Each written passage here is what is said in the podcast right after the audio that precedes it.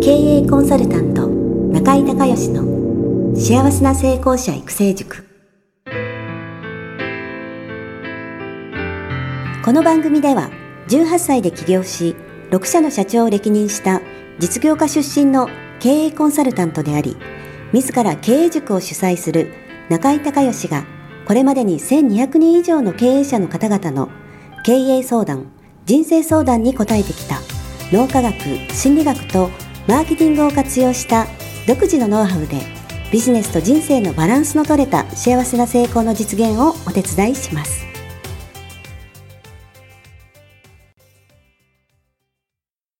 リスナーの皆さん、こんにちは。経営コンサルタントの中井隆義です。今日はですね、えー、中井塾の方のバースデースカイプコンサルということで、誕生日月の方にね、えー、コンサルをプレゼントするという企画でございます。えー、今日は、えー、っと、横浜の、横浜じゃないな。どこでしたっけ？えー、エミさんと。はい。はい、え、何市？大和市です。大和市。大和市というのはちょっとあの全国の皆さんにはわからないので、横浜の近くですよ。隣。隣ですよね。はい。横浜の隣です。はい。エミさんと、えー、スカイプで繋がっております。はい。はい。では簡単に自己紹介お願いします。はい。えっ、ー、と、人生の方向性を見定める古代文字占い師をしております。丸です。あ、丸さん。はい。丸さんね。はい。はい。えっ、ー、と、その古代文字占いというのはちょっと、あまり聞き慣れない占いなんですけれども、ちょっと簡単に説明していただけますか？はい。えっ、ー、と、古代、あの、いわゆる縄文の寝台文字と呼ばれる、押して文字っていうのを使用して、はい、その音がですね、はい、一つ一つに神様が宿るっていう考え方を昔の縄文人が持っていたんですね。縄文時代の日本人が。はいはい、で、その文字を使って、まあ、統計的にエネルギーを、まあ、取っていくって、取っていって、はい、あの、使命や運勢や相性などを読み解いていく占いをしています。なるほど、なるほど。その音声っていうのは、その、名前のですか？そうですね、名前の。はい、名前とかビジネスネームは、普段一番多く使っているお名前で。ああ、なるほど、なるほど。はい。なるほど。じゃあ本名でなくてもビジネスネーム使ってる方はそっちになるわけですね。はい、そっちの方がいいと。はい。はい、わ、かりました。えー、では質問の方お願いします。はい。それでですね、だいぶその占いの方も、まあ、なんとなく基盤ができてきた感じなんですが、はい。この先、その物販、はい。何かその、占って終わりではなくて、その人にな、はい、やっぱりその必要な何か物販を、があるといいなって思っているのですが、はい。なかなかその、当たり障りのないお塩とかしか思い浮かばなくて、はい。いや、一体何がありますかねああ、なるほど。はい。まあ、お塩はね、ジョーカーっていうことですから、そうですね、あの、いいと思うんですけども、やっぱり一番はパワーストーンじゃないですか。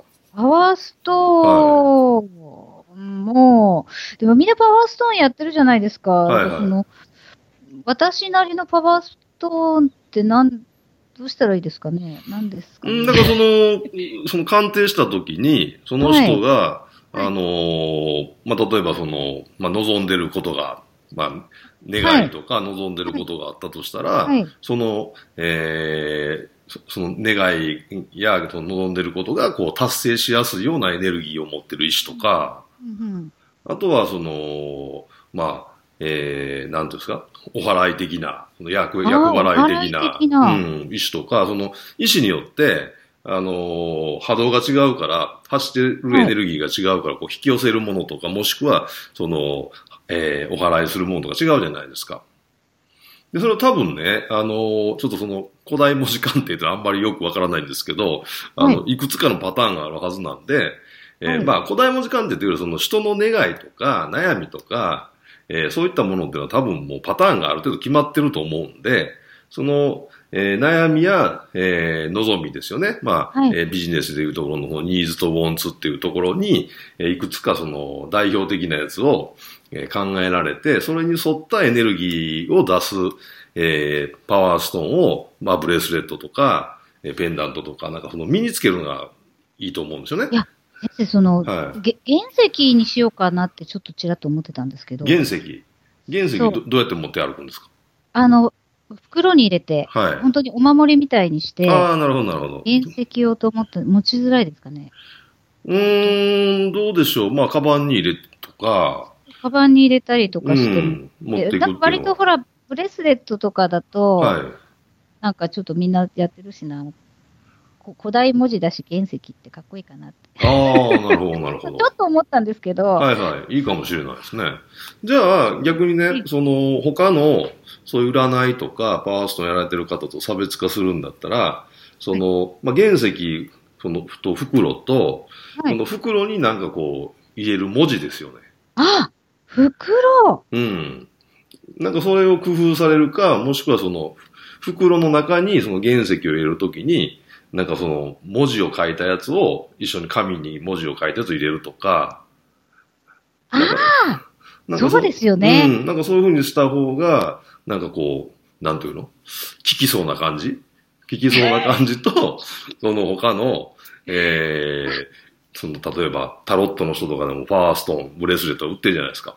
そうなんですよ。うん、だからそういうところと差別化するような、なんかその古代文字の、えー、その人の名前とか、もしくはその人の望みとか、えー、なんか、その悩みを解決するみたいなのを、なんかちょっとなんか、イメージで言うとね、お札とかね、はい。あのー、えー、っと、なんだろう、ヤントラわかります？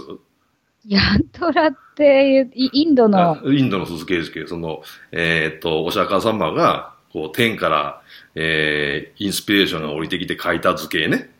ああ。で、それがその厄除けになってたりとか、いろいろするのあるじゃないですか。はいはいはい、なんか、なんかそういうような、こう、イメージの、その、なんていうのかな、えー、その古代文字盤みたいな。なんかそういうの作られて、原石と一緒に袋の中に入れとくとご利益あるみたいな、こう、価値上がる感じするんですけど。あ、そうですね。うん。あ、それはちょっと全然思いつかなかった。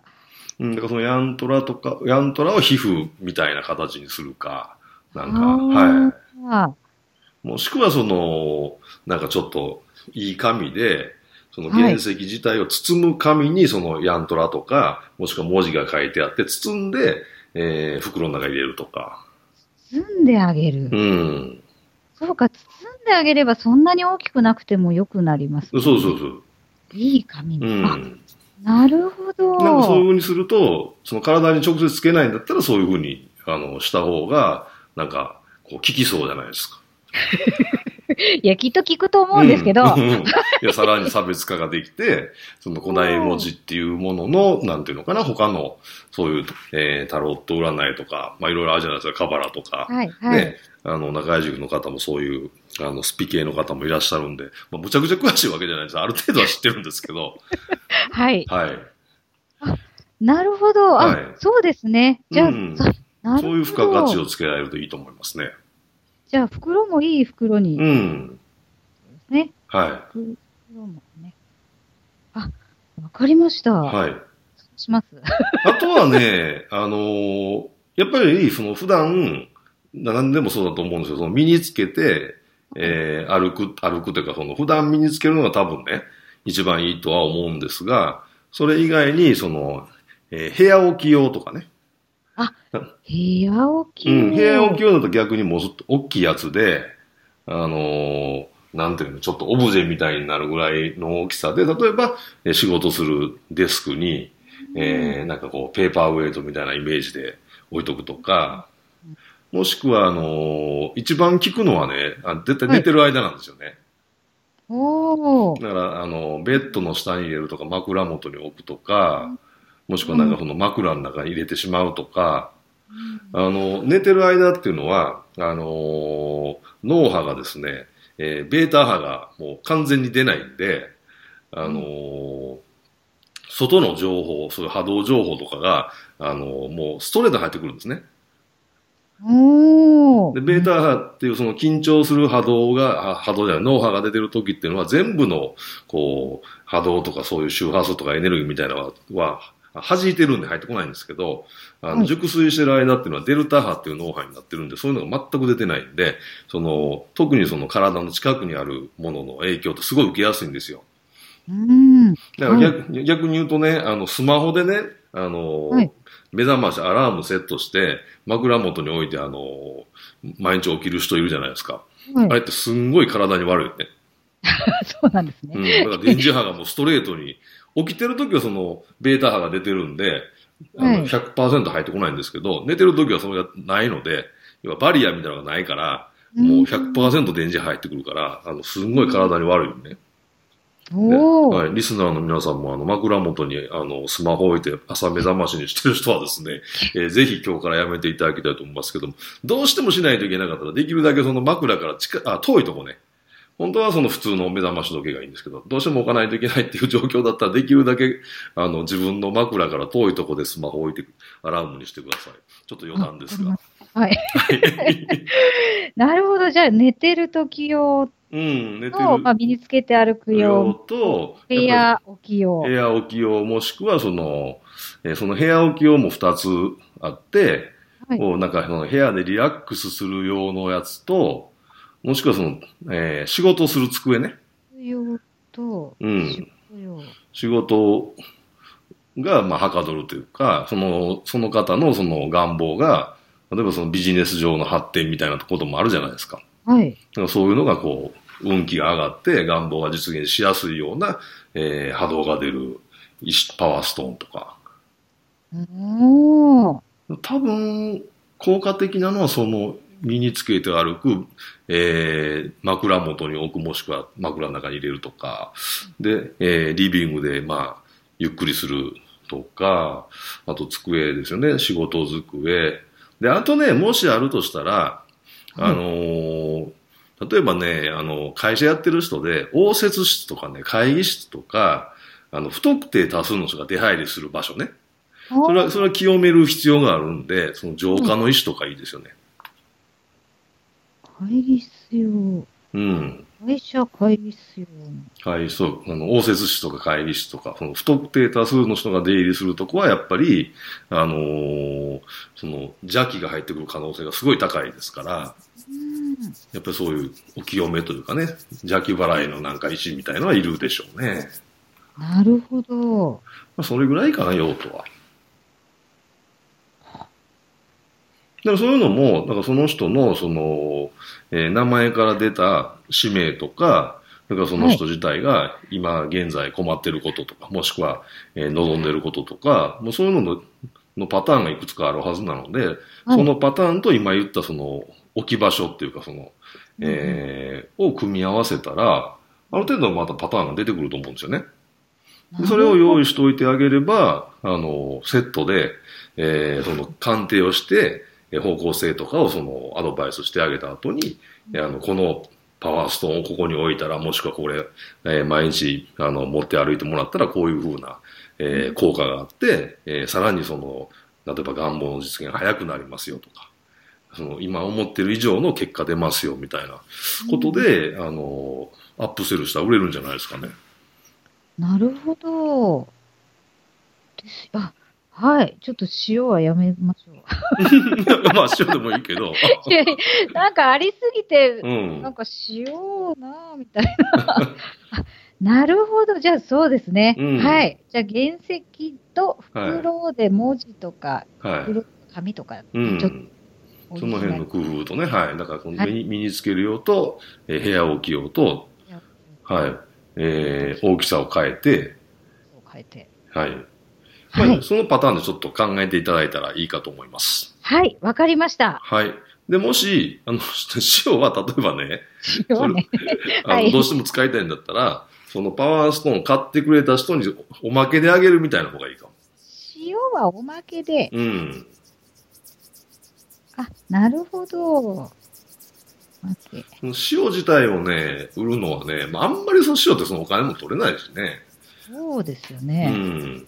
あのー、なんていうんですか、あの、えっ、と、玄関に盛り地をするみたいな人は別ですけど。あまあ、うん。うちは、あの、自宅も、えー、うちの品川のオフィスも毎日1日に、あの、盛り地を、をあの、や、やってますけど。あの、そういうのね、習慣のない人、あんまり塩もらっても、ね、あの、だし、そんなたくさん使わないと思いますからね。うん。そうですよね、うん。やっぱりそのパーソンの方が売りやすいし、なんか、えー、単価も取りやすいし、あのー、なんていうんですかね。その、あの、ある意味で、いい意味での暗示みたいになるじゃないですか。はい、はい。あ、いい意味でな。うん、いい意味で、だからこの、この石はこういう波動が出てるから、えー、これを近くに置いとくと、願望が実現しやくしやすくなるっていうふうに言われて買って、机の上置いといて、毎日、机の上で毎日見るとこね、置いといて見てたら、はい、なんかそういう気するじゃないですか。で、そうするとやっぱ脳って、あのー、そういうふうにこう思うように勝手になってくるんですよね。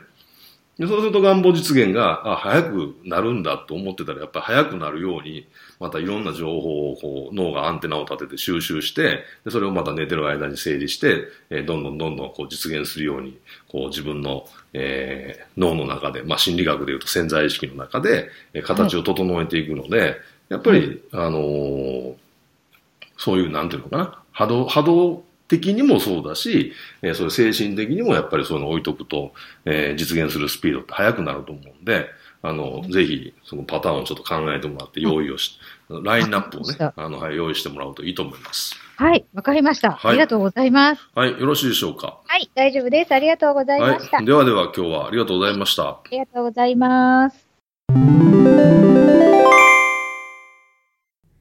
中井隆義経営塾よりお知らせです。全国から1200名を超える経営者、起業家が集う中井隆義経営塾第16期生の募集が始まりました。つきましては、中井隆義経営塾幸せな成功者育成6ヶ月間ライブコースのエッセンスを凝縮した1日特別講座が2018年1月18日木曜日の東京を皮切りに大阪、名古屋におきまして全9回開催されます。リスナーの皆さんは定価2万円のところ、リスナー特別価格1万円で受講していただけます。お申し込み手続きは、中井隆義ホームページ、1日特別講座、申し込みフォームの紹介者欄に、ポッドキャストと入力してください。特別価格1万円で受け付けましたという自動返信メールが返ってきます。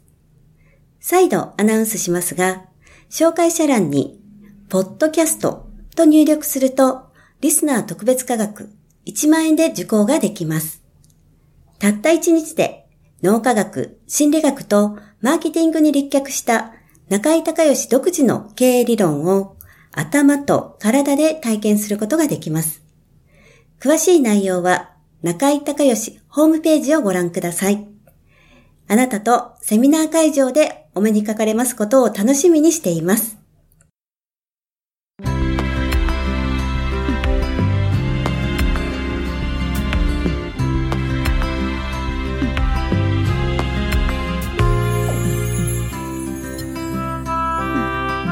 今回の番組はいかがだったでしょうか？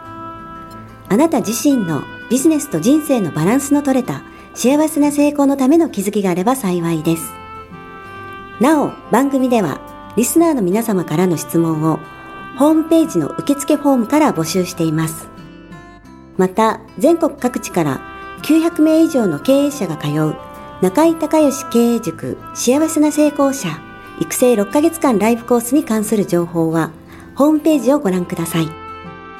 では、またお耳にかかりましょう。